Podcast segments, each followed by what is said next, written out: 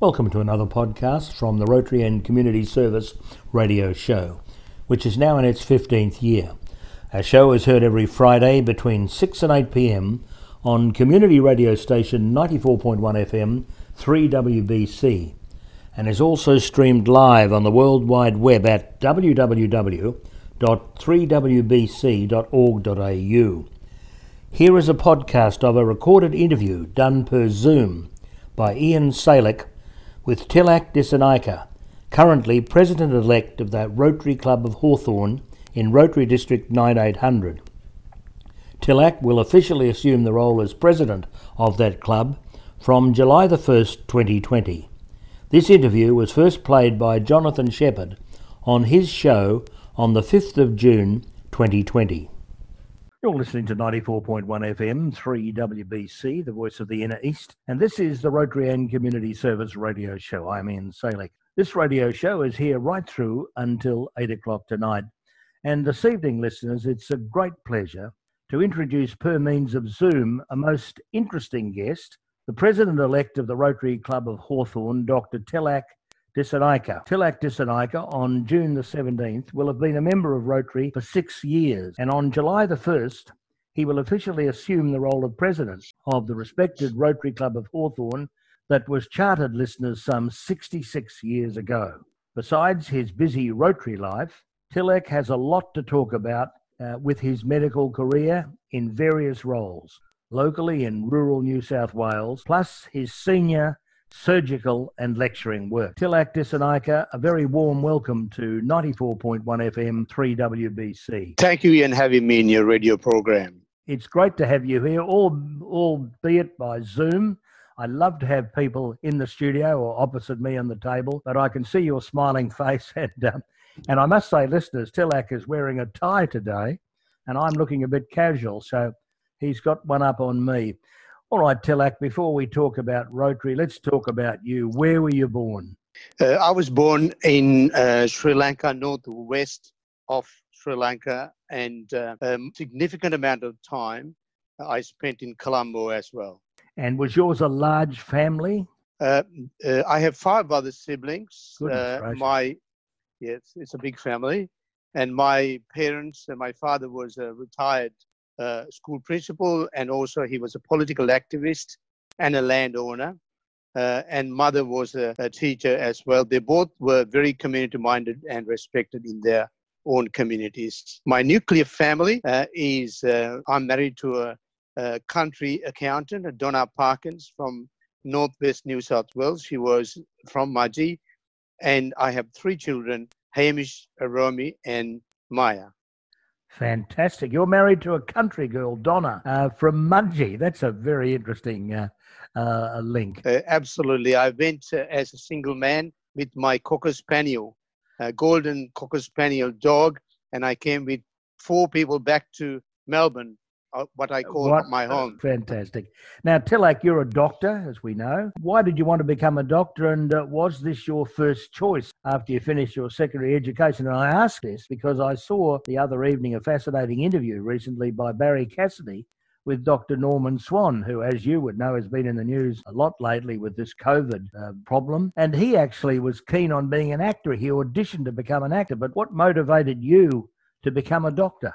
Uh, Ian, I, um, I'm uh, probably I'm not that smart as uh, uh Norman Swan. I know Norman, Norman Swan, um, uh, and um, no, I always wanted to be a doctor uh, simply because I wanted to help people. And even I remember when I was a child, my my father's friends used to say, "I think you, you'll make a good doctor." And basically, I had a very much scientific mind, and I have a compassionate and artistic heart.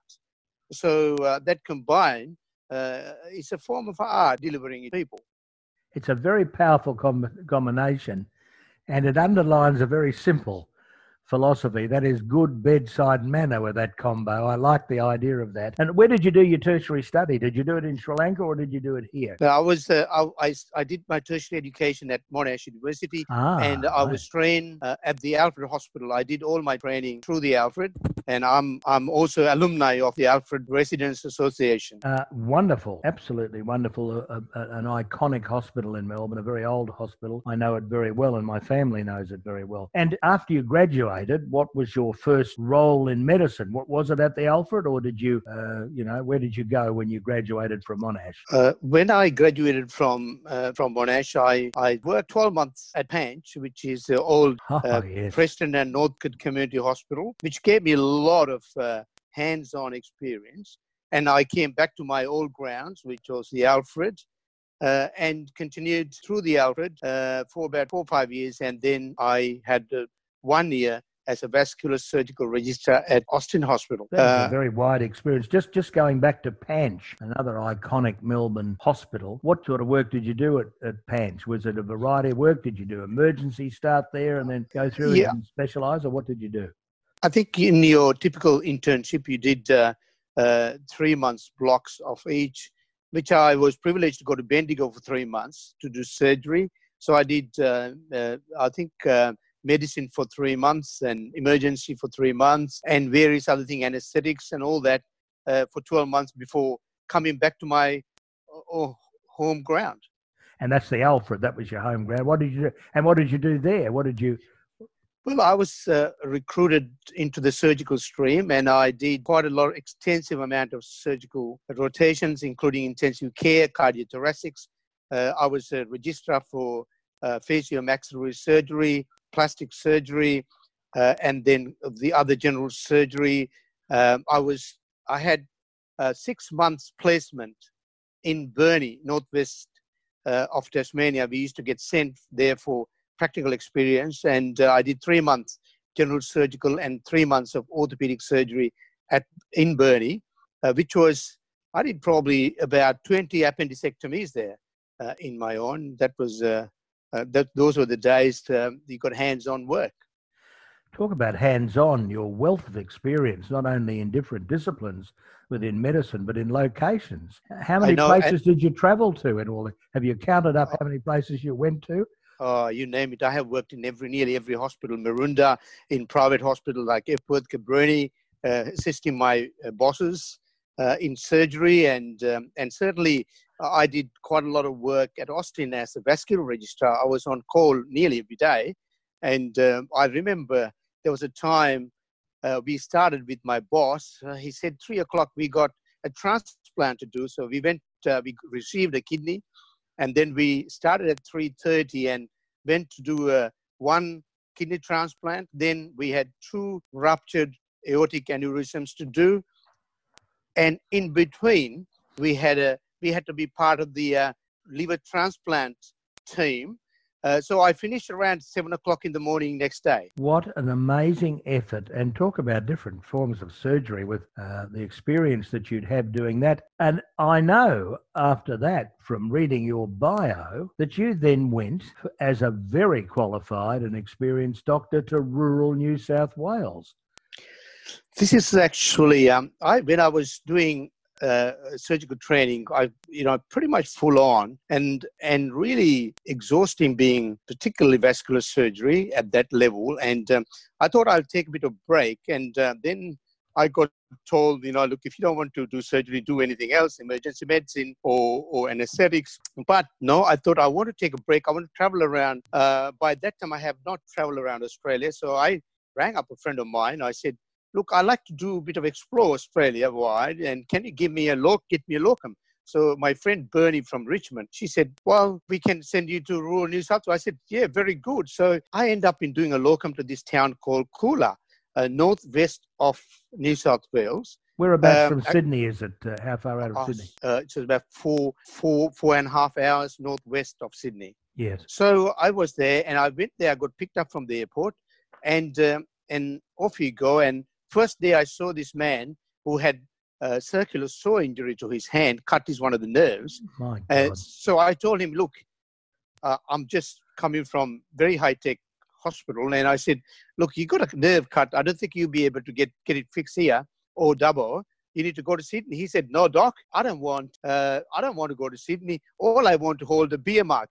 So, so, so I stitched up and I I, I, became a little bit of a hero. I connected with the community, and and I just I just applied. There was a vacancy for this hospital for a long time. 21 bed hospital and uh, and I just I just thought I'll just apply that and I got I got I got an interview and I got into got appointed as a visiting medical officer to the hospital and the, as a country doctor. Well, I can un- I can understand that. You would have been like the Messiah coming to a oh. New South Wales country town. I would have thought, with all your experience, uh, I would imagine that they would have never had anybody with the qualifications and the experience that you'd obviously had. You must have been just a wonderful asset to that town. What is rural health like in, in New South Wales? Not only with the, the general population, but what about facilities generally? I realise for that sort of injury that you, you've described, they wouldn't have had all the equipment. But generally, what is the standard of medical care like? Doctor, are there enough doctors? Is there enough equipment? What What is the standard? Well, Ian, you know, until you dig into the real world, uh, sometimes you, are living in a, a,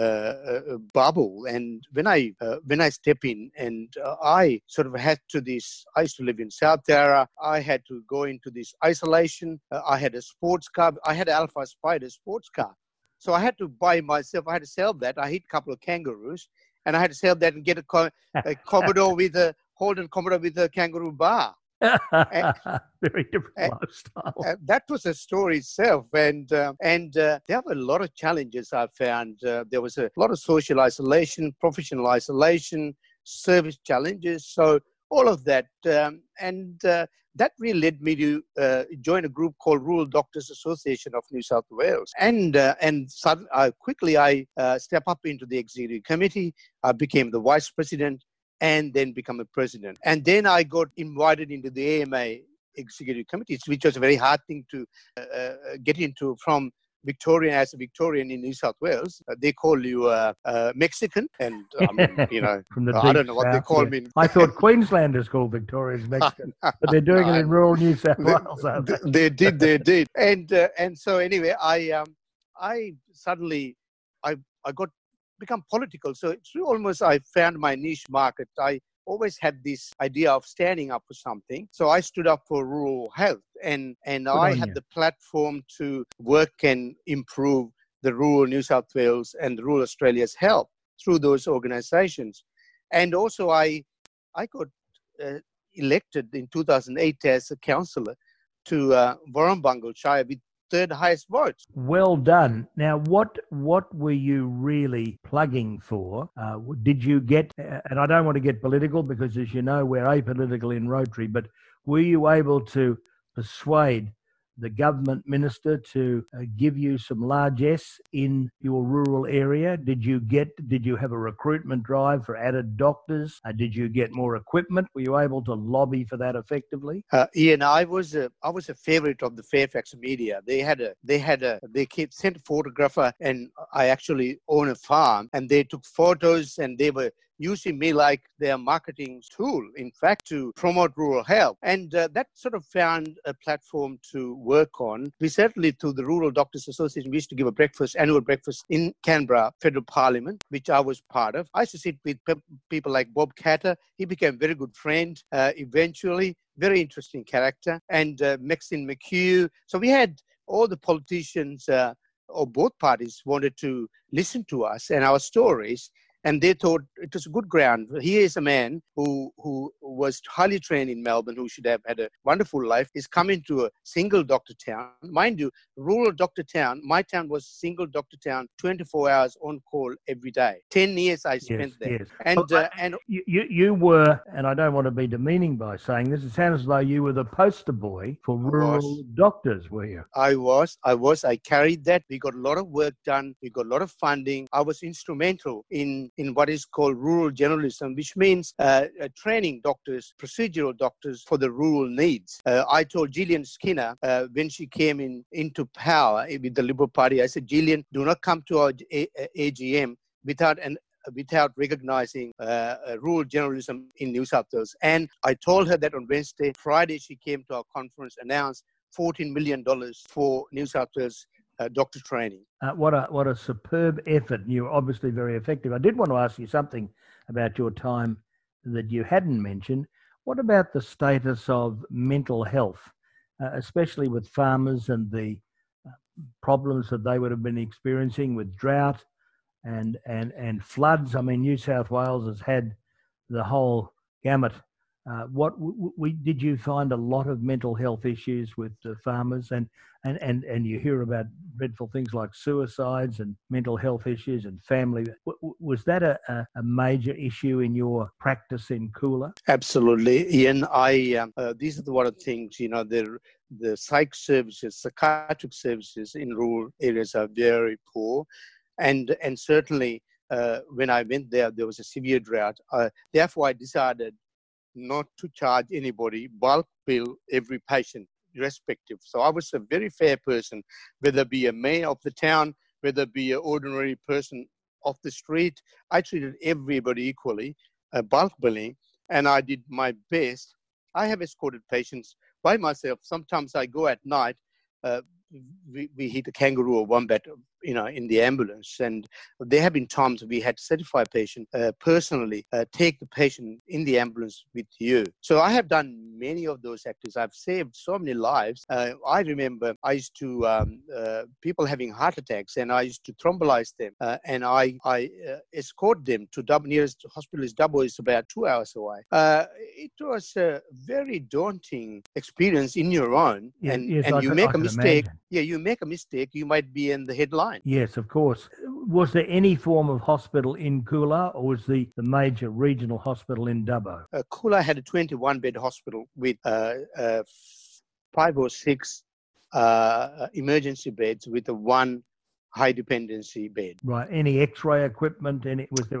Was that the was a of... very very interesting part. There was a very old X-ray machine. Uh, no one could operate. That is the time I just used to get into uh, angry with the health service. I said, look, you sent me for some training, and and I can at least I can do my. If I tube a patient, I can I can I can check where the airways are, and I can do simple x-rays. But this is what really led me getting into the uh, rural doctors movement there to uh, win something. I had to go into Garling Inquiry. That was the inquiry into acute uh, deficiencies in acute care services in New South Wales by Garling Inquiry. I had to go to Garling Inquiry to get a blood test machine. And we had to fund to get a, because so much of eye injuries, we did a, we bought this slit lamp. Uh, I had to get the local baker to go around collecting money, send, selling hay bale to buy uh, eye machine. It's the challenge of rural health and the funding for rural health that still needs great impetus. And of course, in this current environment, with the funding pressures that there are, I wouldn't think rural health would be getting a lot of sustenance right at this time. It would be even more difficult. Now, Tilak, I just want to move on because I read that you also had senior surgical and lecturing roles interspersed throughout your medical career. Can you tell our listeners what they have involved and uh, when did you find the time to do all this? uh, amongst your busy hands-on medical work and fighting for rural health dollars? Look, I started teaching my roles uh, back in Melbourne early days, and I was an anatomy demonstrator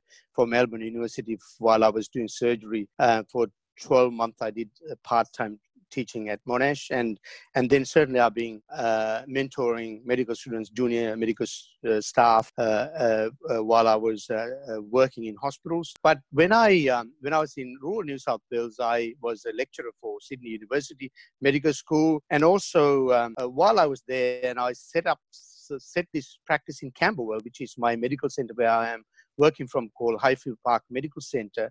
Uh, I bought this old house in 2007 and and I renovated and and and and, and started up uh, a state of art medical center. Even chairs I imported from the UK uh, to give uh, give a, a, good service to the community of Camberwell. And in fact, my medical center is the only medical center in Australia has got an underground uh, swimming pool. Goodness gracious, an underground swimming pool. Is that how you get patients fit and you test their uh, uh, you test them after they've been through your hands? Is it? Not really, and I think it's all drain water from the car park. But the council council got me to uh, uh, uh, uh, instigate a plan to have a water draining system. So it cost me a time and money to do all that. But I'm very proud that I created a good medical center. Now I have. I'm also in the part of this is. Um, I, I, get medical student from Melbourne University. I've got a senior lecturer position with the medical Melbourne University, and also I'm a GP supervisor, and I'm in the board of uh, Victoria's Eastern Victoria's GP Training Board. Uh, but also I was invited into the Medical Board of Australia, uh, the Victorian Board, uh, from 2014 to 2018. So I, have done all that uh, on top of that, I was a Victorian director for Australian College of Rural Medicine as well. Yes, that's your that's your ob- obvious passion. What a yes. what a breadth of activity you've been involved with. I did hear you say one thing that fascinated me. What does an anatomy demonstrator do? It sounds uh, a little bit uh, uh different. What what are you what what are you demonstrating with anatomy? What well, you dem- but demonstrate the cadavers, you know. So dissect. oh, oh, you're doing that, the, right. That, I understand. Yeah, yes. Right, you're yes. not having to do live uh, demonstrations, right? No, no, don't have. No, I didn't have to do that. no, right. No. Well, look, Tilak, we know a little bit more about you. Well, probably not enough because you had such a wide experience. Uh, you are a very broadly based medical man, seemingly in every involvement of medicine and in more places in Australia than I've been to for holidays. So what I want to do is take a little break now. And when we come back, I'd like to find out about your Rotary journey, uh, which for the last six or so years you've been doing in parallel with your wonderful medical journey. And uh, we might listen to a little bit of your chosen music. So thank you. Welcome back. This is 94.1 FM, 3WBC, the voice of the inner east, and this is Ian Salek. We're talking with the president elect of the Rotary Club of Hawthorn, Dr. Tilak Dissanayake who officially assumes the role as president on July the 1st. Tilak, uh, we've talked about your important role in medicine, which is very widely based, but I'd like to move on to your Rotary journey.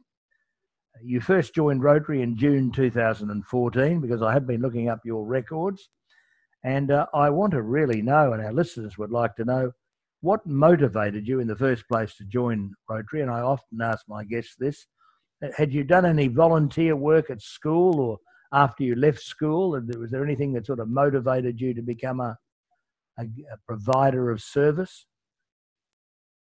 Uh, yes, Ian. I have been um, involved with the uh, in the school. I have been in, in various leaderships, a cadet uh, and a prefect, and then uh, in the communities. And uh, predominantly, what happened was the um, uh, when the tsunami struck in Sri Lanka way back in 2004, um, when, I, when I was in Coolah, and, uh, and, and I took straight away uh, uh to Sri Lanka and took some a uh, lot of uh, medical equipments and and and and financial assistance. I went my through the Rotary Club. I was a the, I, I, was a Lions Club member in Coolah. Ah and and then because that's the only organization we had in Coolah. Otherwise, and, you would have joined Rotary, undoubtedly. Of course, uh, uh looking back, I, I, certainly would. And what happened was when I came back after my quick trip to Sri Lanka, and my patients quietly had collected ten thousand dollars in a week or two. Pensioners put their money in.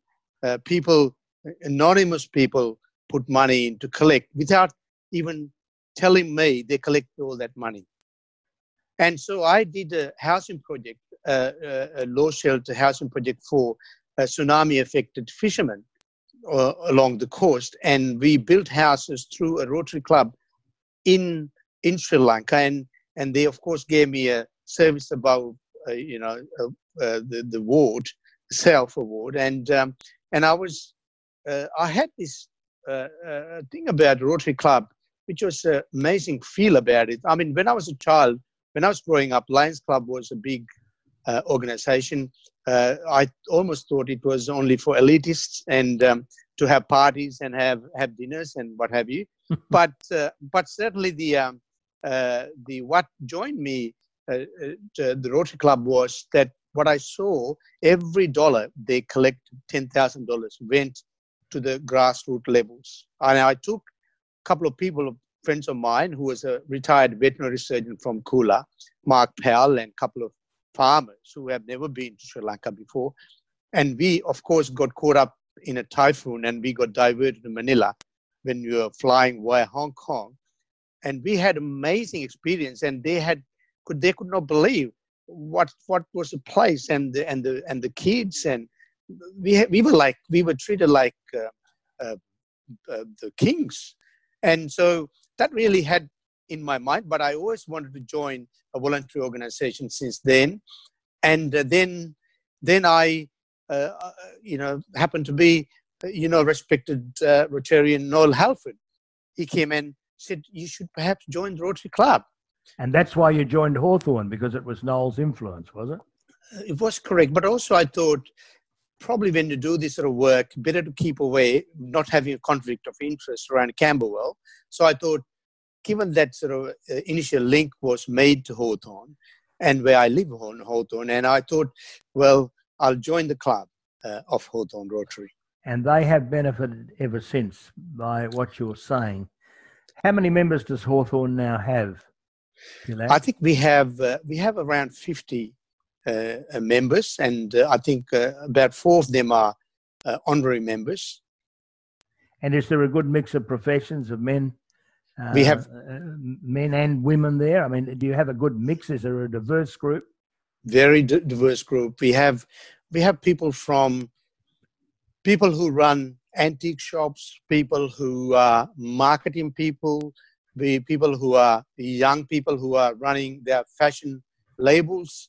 Uh, we have uh, media people, we have human resourceful people, we have doctors, we have surgeons, we have lawyers, uh, we have very diverse group of people in our club. And you might like to tell our listeners, Tilak, what are the major projects that your club does, both locally and internationally? Look, uh, Ian, we, uh, you know, I'm quite new to the club and probably there are so many Rotarians of Hawthorn Club has been working for years, 30, 40 years. This is a 66 years old club and, and I am, uh, I feel like I'm honored to be in that club and, and I'm learning every day. Uh, and I think I have compared to them what they have done. I have done very, very little. Uh, and they have been involved in the community for a very long time, you know, the, from the tree planting in Cup, the uh, parks in in, in, in, in the Boroondara Council. Um, and, and certainly they do work with the schools. They have uh, uh, recently they have started Alfred um, uh, care packs for mental health patients and uh, Boroondara Community Lunch, which is a big event in every Christmas time, about 250 disadvantaged people. Uh, that is one of the most inspiring things that I come across humanitarian. Uh, I, when when I serve food in my, with my children, and I feel like you know, just it's just mind-boggling how it's hands-on it participation, isn't it? It's a. I have very much been there once and helped with that uh, Christmas lunch in Camberwell, yes. and it is. Uh, it gives you a very warm feeling, doesn't it? It does, and it's a very special time. People don't want to feel isolated or or, or not appreciated and they get treated so well and they entertain and everyone is happy to the end of the day. Now, what about internationally, Tilak? So we we have uh, quite a lot of international projects uh, underway, and certainly the um, we have uh, Cambodia medical projects that we are working on. Uh, uh, there's a Russian hospital. Uh, we were supposed to raise funds this year with the a big fundraising event um, because of the COVID 19 that has affected, but hopefully we can continue to provide that. And certainly we do uh, work with um, uh, the Philippines. There's a, a, toilet projects in Philippines, and we have been uh, planning to do more work it, with, we have been doing working with East Timor. Uh, their water supply and supporting children over in East Timor, and we are certainly planning to do some projects in Sri Lanka. It's a bid pro- a bid project, and also um, I forgot to mention you that you know we are also supporting the Hundred Year Park project as a yes, local. Yes, I'm very well aware of that, and you're doing that in collaboration. I know with the Rotary Club of Glenferrie. Uh, I'm certainly well aware of that, and, and in the cluster, I'm certainly aware of that for the. Yes, we all working together. Yes, which is a wonderful cause there are a lot of difficulties, as you've just alluded to, because of this dreaded COVID 19. But what special aims do you have? Some of them may be difficult to fulfill, but what special aims do you have coming in to lead your club from July the 1st? Uh, as you know, the uh, it's very important to any of those projects based on what we collect. Uh, I certainly, under my presidency, do not want to uh, extract every dollar out of our our, our members because um, the times are tough. But we want to certainly, uh, you know, extend our hands to the community and and get community support. And these are very worthwhile uh, community projects that and the international project that we need to work around during uh, difficult times. And also, it's important um, the community spirit.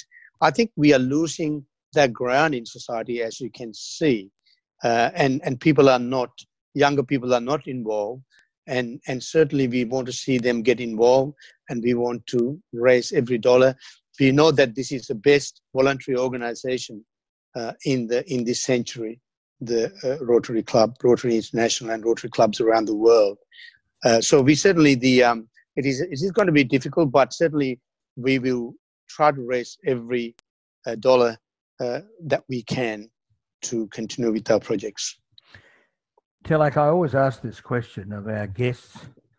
At the end of the Rotary year, what would you like your members at Hawthorn to say about you as as president at the end of the year? What would you what would you really wish they would say about you in terms of the performance in your year? Oh, Ian, I'm nobody in the Rotary Club, as you as you can imagine. My contribution very, very, very little. But however, these are very big shoes to fill in. But at the end of the year, I just want people to think that this guy did not fall. He did not topple over. That's what I want them to. I'm sure you won't do that. Uh, you are far too important for that to happen and far too intelligent for that to happen. And uh, it's a great experience to be a president of a Rotary Club. A lot of people develop very, very strongly as they become further advanced in their presidential year, but you already have a great grounding in life. So I don't think it's going to be overly challenging for you, but what you can give back will be very eagerly looked upon. Now, tell me if anybody out there in our audience, non Rotarians, want to join the Rotary Club of Hawthorn. Uh, first, first of all, you better tell us where you meet. Uh, we meet usually, in usually in non-COVID times. Yes, non-COVID times. We meet at the Kooyong Tennis Club every Tuesday at one o'clock for lunch meeting. Uh, that is 489 Glenferrie Road, Kooyong. Uh, and then we also have another meetings uh, on once a month on third Wednesday at Grace Park Hawthorn Club, 6 Hilda Crescent Hawthorn. Uh, so you can, uh, if you can join both groups and you can, we might have some plans in the future to do in different ways. You know, you can be Hawthorn friends I would urge the community. Uh, we, it's a time has come. We have to work as a community together to to have a community spirit in our society, and and joining and supporting this wonderful organization, Rotary. Currently, the contact obviously uh, is through Zoom. We're not only talking on Zoom for this interview, but your club I know is meeting on Zoom, as are most other Rotary clubs at the moment. If a listener out there now would like to join your club, who do they contact uh, to maybe part of Zoom uh, meetings, maybe become part of Zoom meetings, or eventually when you open up, if they're accepted into the club, to go along to Kooyong on a on a Tuesday or or to Grace Park on a on, on a what day of the week is it? Just repeat that again. Uh, the on on Tuesday, every every Tuesday, one o'clock at and, Kooyong Tennis Club. And Grace Park? On every third Wednesday. Third Wednesday. Okay, third Wednesday. fine. So, so who's the contact? Uh, you can contact, we got a website, uh, www.hawthornrotary.org.au. Just say that again. www.rotary sorry, hawthornrotary.org.au. Good, good, good. And you can go into the website and you can trace us, the president or secretary, uh, to contact us. Very easy to contact us, and uh, you can you'll have our phone numbers. You can directly contact us. Well, uh, Dr. Tilak Dissanayake, thank you so much for joining us on the Rotary Radio Show per this medium of Zoom. Congratulations on becoming the president elect and for assuming the office from July the 1st in that very uh, esteemed Rotary Club of Hawthorn, 66 years old or young. Listeners, Tilak Dissanayake is another fine example in Rotary of a Rotarian putting service above self. Tilak, thank you. Thank you, Ian. Good night. Thank you for listening to this podcast. This podcast was of an interview with Tilak Dissanayake, President elect of the Rotary Club of Hawthorn by Ian Salek, and was presented by Jonathan Shepherd of Rotary District 9800 in Victoria, Australia, during his show on the 5th of June 2020. More podcasts can be found on iTunes by typing into your browser Rotary Radio, Doing Good in Victoria, or alternatively by going to the Rotary District 9800 website at www.rotarydistrict9800.org.au and clicking on Rotary Radio.